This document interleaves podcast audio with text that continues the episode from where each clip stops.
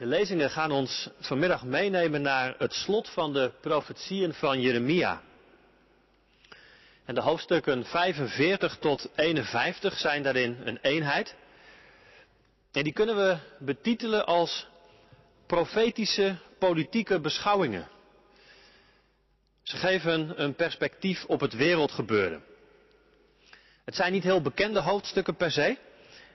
En voordat we eruit gaan lezen, zal ik de context schetsen waarin ze klinken. Jeremia 45, dan schrijven we het jaar 605 voor Christus. Geen coronacrisis natuurlijk daar, die een rijtour met een glazen koets in de war schopt, maar een heel gespannen situatie dat wel op het wereldtoneel. Panelen die schuiven, gekende wereldmachten die wankelen, nieuwe politieke mogendheden die opkomen en de confrontatie zoeken.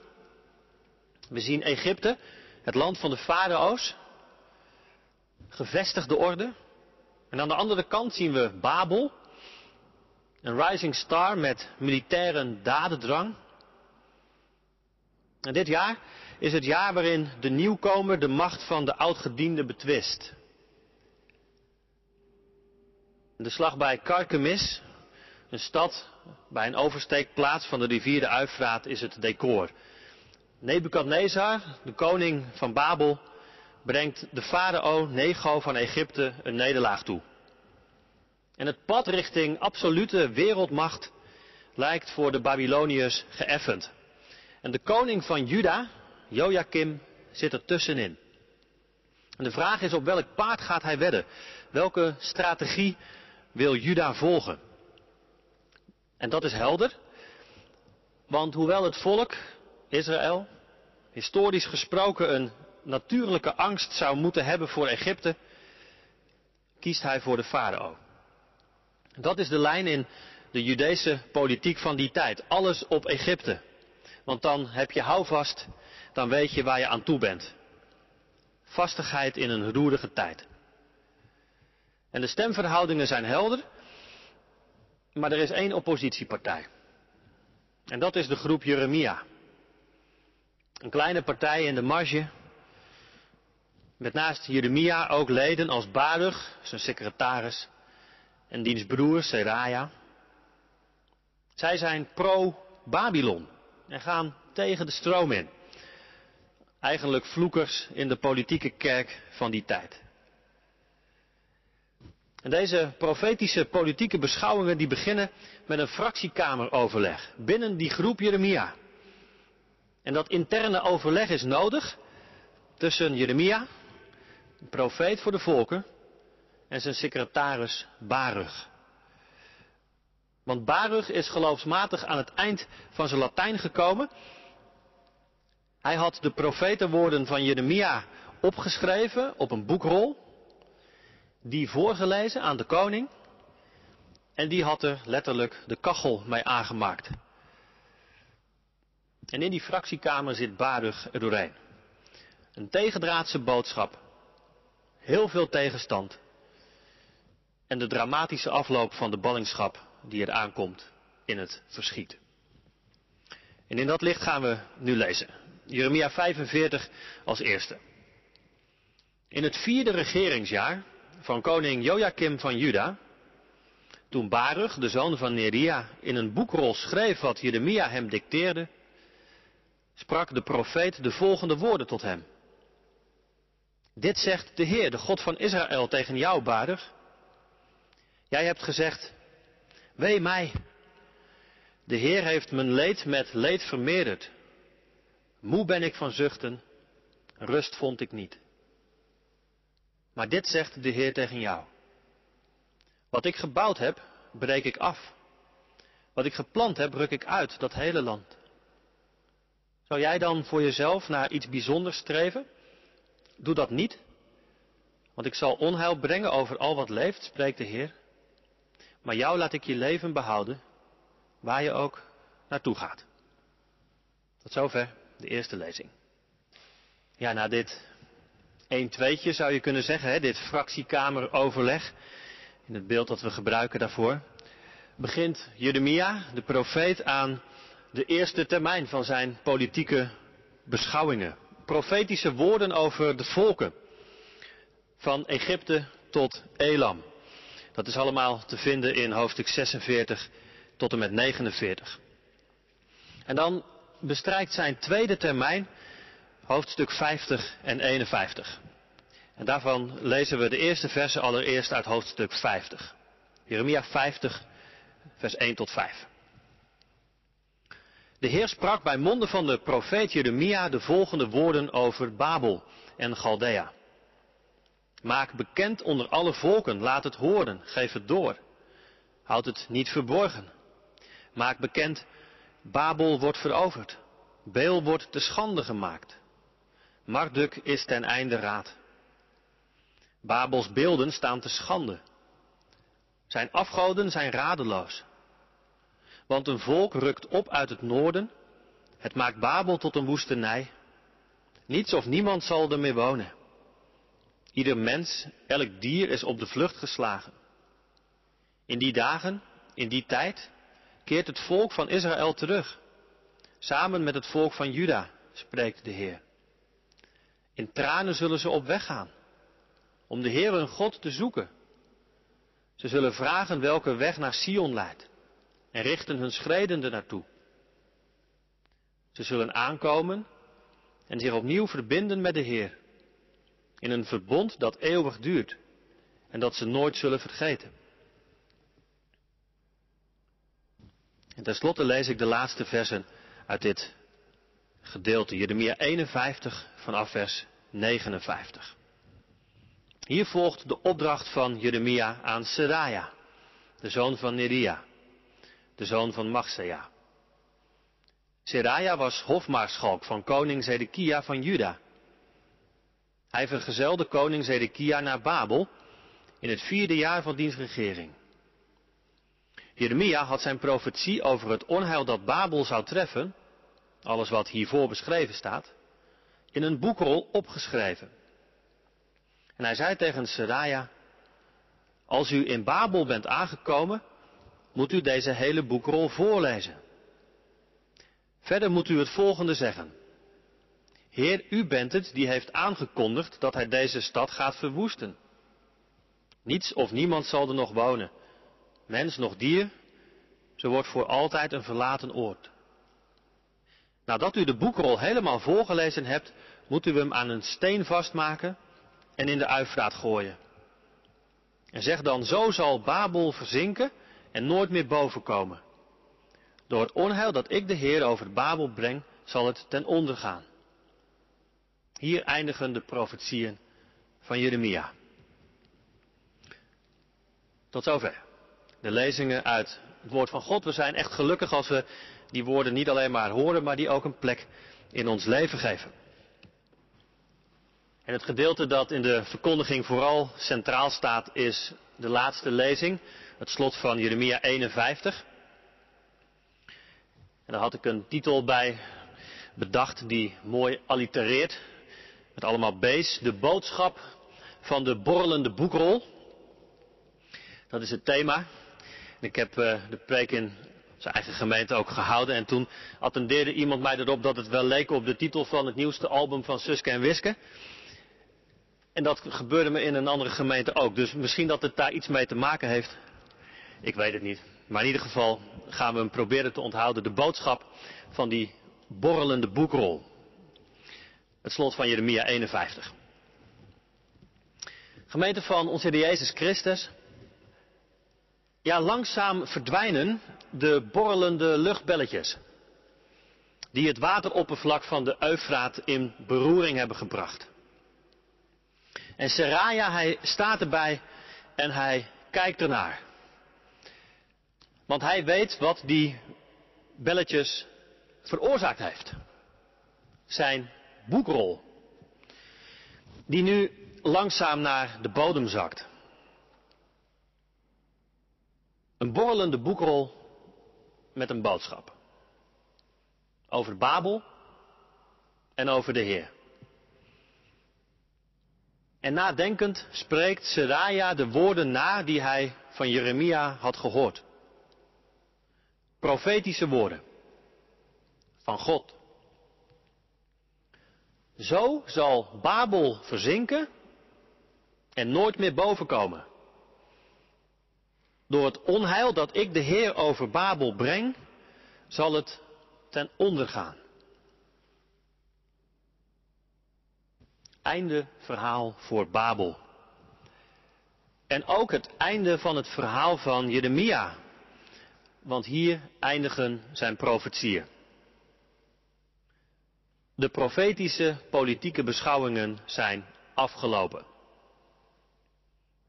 Die waren begonnen met dat fractiekameroverleg tussen Jeremia en Baruch. Want die zat er doorheen. Is kort bij een geestelijke burn-out. En in hem, in Baruch, herkenden ballingen in Babel zich, die jaren later die woorden alsnog tot zich namen. Toen in Jeruzalem taande helemaal niemand ernaar. Maar ze werden decennia later herontdekt. En een groepje ballingen stelde zich voor de boodschap open. Toen het kwaad al was geschied en ze inderdaad waren weggevoerd. Toen lazen ze de woorden van Jeremia. En werd Baruch hun identificatiefiguur. Ze herkenden zijn moeheid. Zijn hopeloosheid. Wee mij, zegt hij. Geen hoop voor de toekomst, want het spel is uit. Waarom moest ik uw stem verstaan? Dat is een goede vraag. Waarom zou je het in crisistijden wagen met de God van Israël? De God die in optima forma regeert vanaf een houten kruis. Kun je het niet beter wagen met de houvast die sterke leiders je lijken te bieden? Of met houvast dat geboden lijkt te worden door technische, door medische oplossingen? Of met houvast dat je eigen onderbuik of die van de grote massa lijkt aan te reiken? Had Baruch niet beter kunnen wedden op de farao van Egypte? Op militair materieel en militaire kracht? Of op de mening van de meerderheid in Jeruzalem? Maar Jeremia wijst hem terecht. Het doel van God met de crisis die ze meemaken strekt verder dan wat Baruch zomaar overziet. God overziet het boelen van de volken. Spant hen voor zijn karretje. Op weg naar een hoopvolle toekomst. Zijn toekomst. Zijn koningschap. Dat zal strekken van Egypte, de oervijand vanaf het begin, tot aan Elam in het Verre Oosten. Een koningschap, dat van God, dat niet met zich laat zollen. Dat machten die te groot denken, stilzet en tot Gods orde roept. Wat trouwens per definitie hen weer een kans biedt op een nieuw begin. Dat is er ook voor die vaak hardleerse, eigenwijze machten en krachten. Een koningschap niet gestoeld op bruut geweld of op listige diplomatie. Maar een koningschap dat deze wereld weer leefbaar zal maken, werkelijk. Omdat het ook het kleine in het oog heeft. Het kwetsbare, het machteloze. Omdat dat koningschap van God haar hoogtepunt letterlijk vindt aan een kruis. Dat had Jeremia in de eerste termijn van zijn politieke beschouwingen profetisch over het voetlicht gebracht. Hoofdstuk 46 tot 49. Met woorden beginnend over Egypte en uitlopend op woorden over Elam. Vol tegen de mening van de meerderheid in Jeruzalem in. Dat was me een tegendraadse boodschap. Over God die regeert en niet de onderbuik of de angst. Tegendraad en ruimtegevend. Want die boodschap, die is niet beknellend, is niet horizon vernauwend, maar verruimt je blik. En tilt je uit boven de angst, zoals die angst voor een vijand die al voor de poorten lag van Jeruzalem.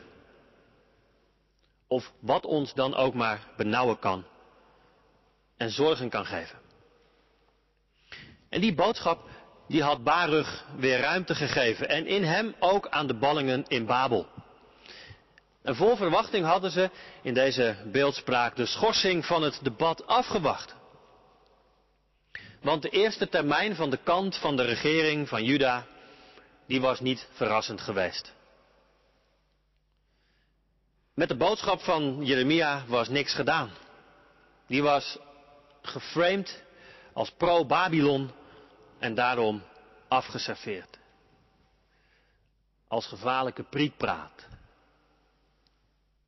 En dat klopte ergens wel. Want Babel zou volgens Jeremia ook een middel zijn in de hand van God. Maar ze hadden niet goed geluisterd. En niet gehoord dat Babel het laatste woord niet zou hebben. En daarom nu de tweede termijn en opnieuw een bijdrage van Jeremia. We lazen ook het begin daarvan, hoofdstuk 50. Babel is aan de beurt. Zodat eens en voor altijd duidelijk zal worden dat ook dit wereldrijk niet zomaar het God is met ons kan claimen. En zo de Heer voor zijn karretje kan spannen. Een glasheldere boodschap. De Heer regeert en ook Babel moet eraan geloven. Haar spel is uit. Het wordt vers na vers verteld in deze hoofdstukken. Heel beeldend. En soms schokkend ook. En dat oordeel over die wereldmacht, dat geeft ruimte voor het volk van God om terug te keren naar huis.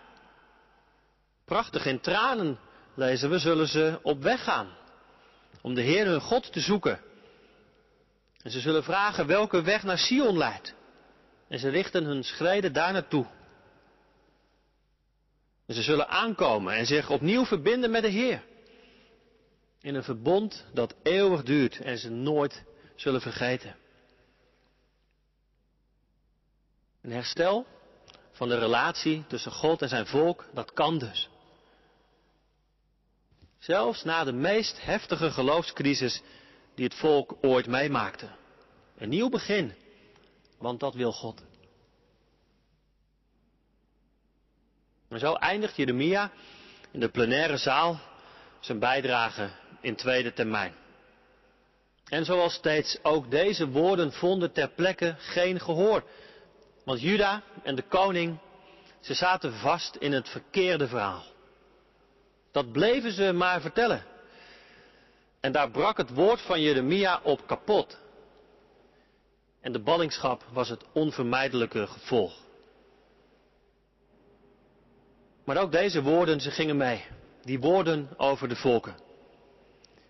Mee de ballingschap in. Niet als brute teksten.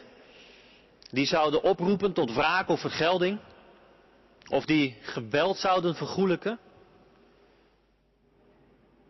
Nee, deze teksten hebben een rol niet op het slagveld, maar in de eredienst. Dat ontdekken we ook in de psalmen. Psalm 96 zongen we. Zeg aan de volken, de Heer is koning. De wereld staat vast, ze wankelt niet. Hij oordeelt de volken naar recht en wet. Dat is een liedtekst, bedoeld om te delen met de volken. Dat is liturgie op de lippen van Israël. Of dat nou in de tempel klinkt of waar dan ook. En je kan zeggen dat een uitgebreide versie van een lied als dat de profetieën over Babel en de volken zijn. Dat moet gezegd zijn tegen de volken. Niet met een hoop wapengekletter en bruut geweld, maar als liturgie. Daar hebben ze een rol. En dat ontdekken we in dat nawoord dat we lazen. Dat zien we in de figuur van Seraja. Die slotversen in hoofdstuk 51 gemeente nemen ons mee naar Babel. In het voetspoor van Seraja, lid van de groep Jeremia, broer van Baruch. Dat is vast geen toeval. Die beide broers, die omsluiten de beschouwingen van de profeet. Die grote woorden. Baruch was de man van die eerste boekrol aan het begin van dat overleg in die fractiekamer. En Seraja draagt een andere boekrol bij zich. Niet gedicteerd door Jeremia, maar zelf door hem geschreven. Het woord van God, het wordt vastgelegd op schrift.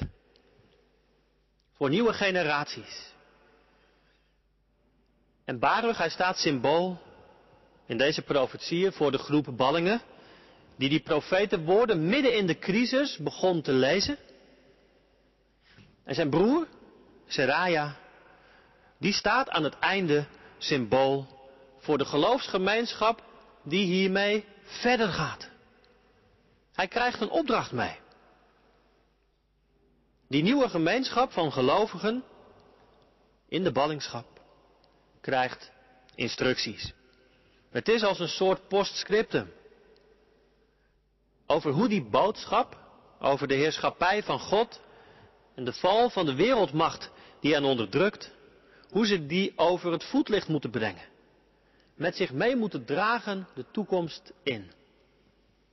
Als machtig liturgisch wapen. En de eerste opdracht staat in vers 61.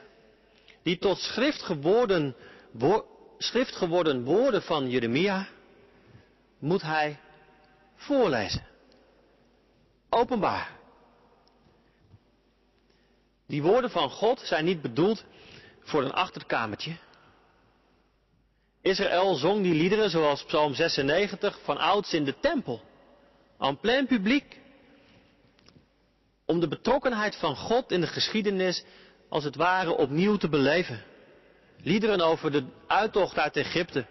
Over de intocht in het land. Over de overwinning van God op de vijanden. Ze zongen over het koningschap van God dat gestalte krijgt. En dat is de kracht van de liturgie.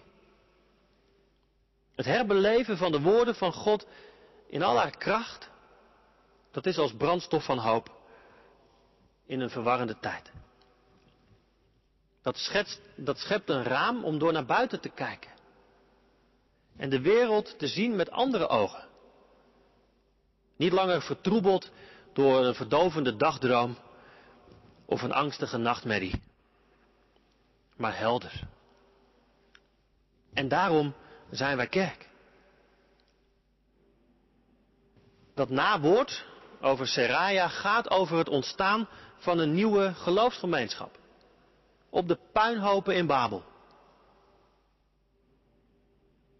Dat soort vreemdelingen en priesters, zoals Petrus over de kerk na Pinksteren schrijft, leeft met het woord.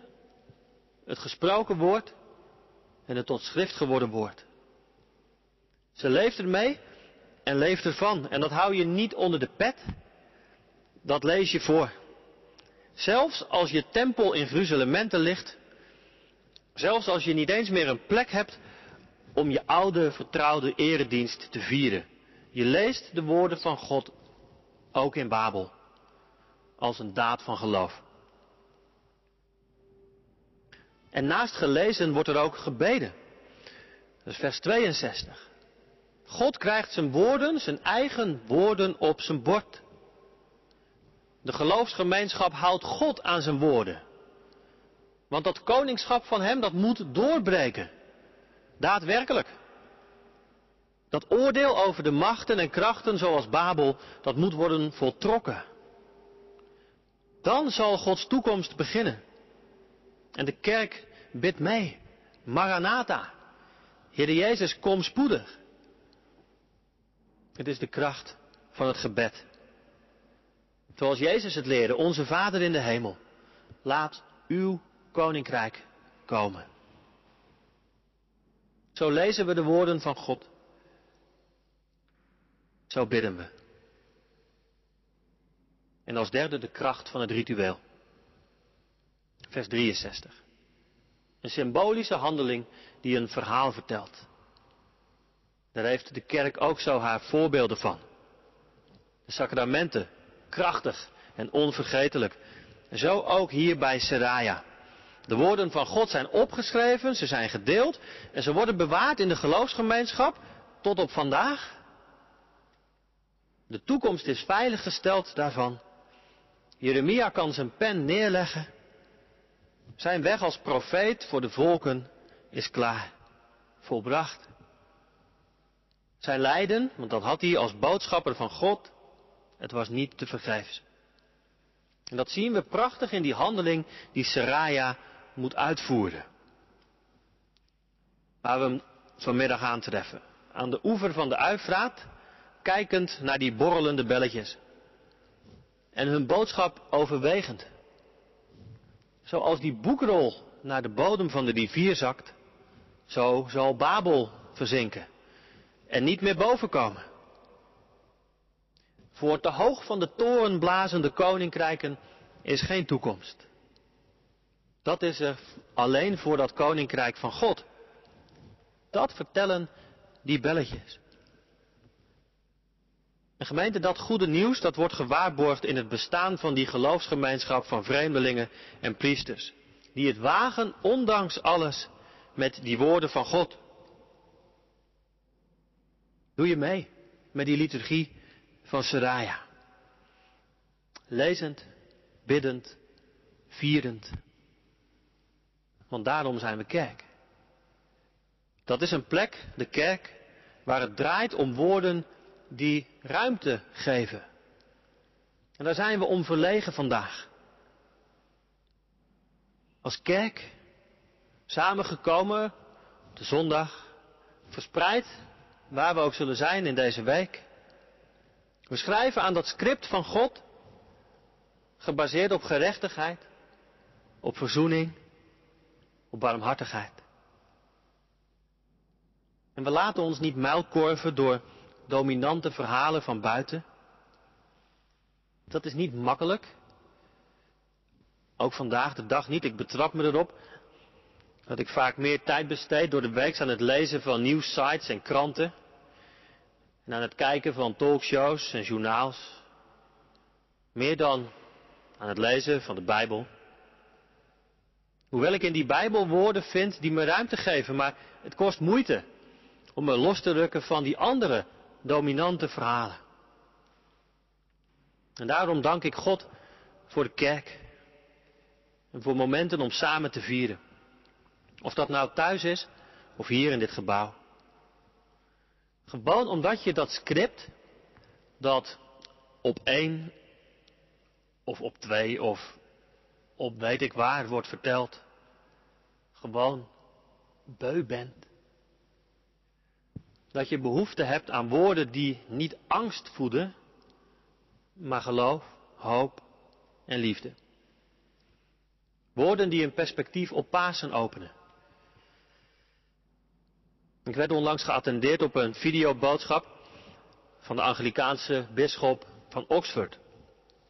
In Engeland werken ze met een kernboodschap van zes belangrijke dingen om corona te bestrijden. En hij had over dat getal doorgedacht en zes adviezen geformuleerd om te delen als gelovige in coronatijd. En de eerste was, verruim je horizon met zes maanden. En denk richting Pasen.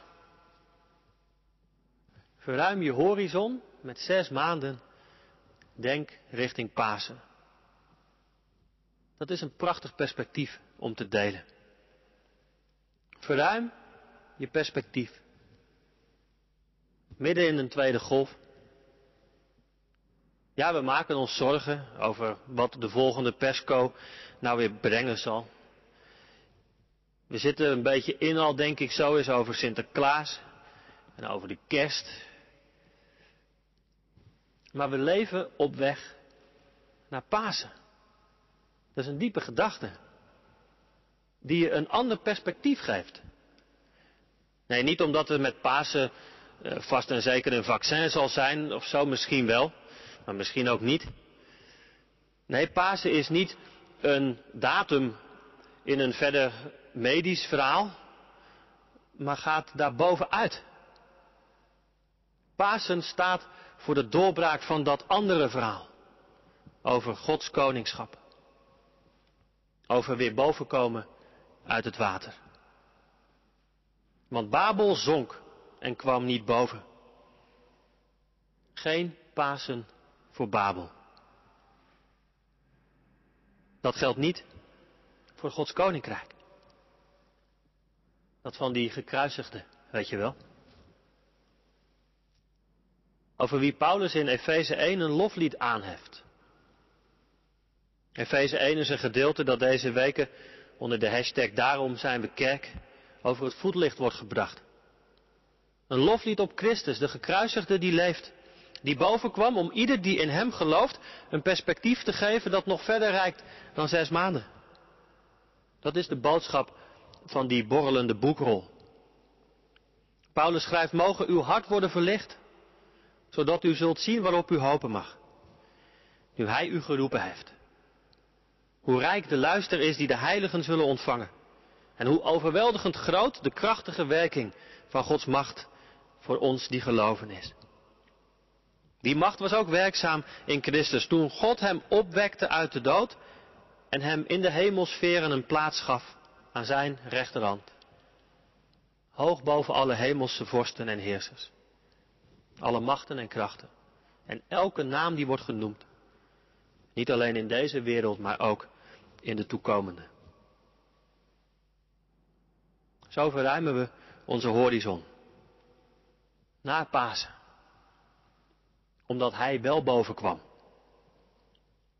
Want dat is de boodschap van die borrelende boekrol. Amen.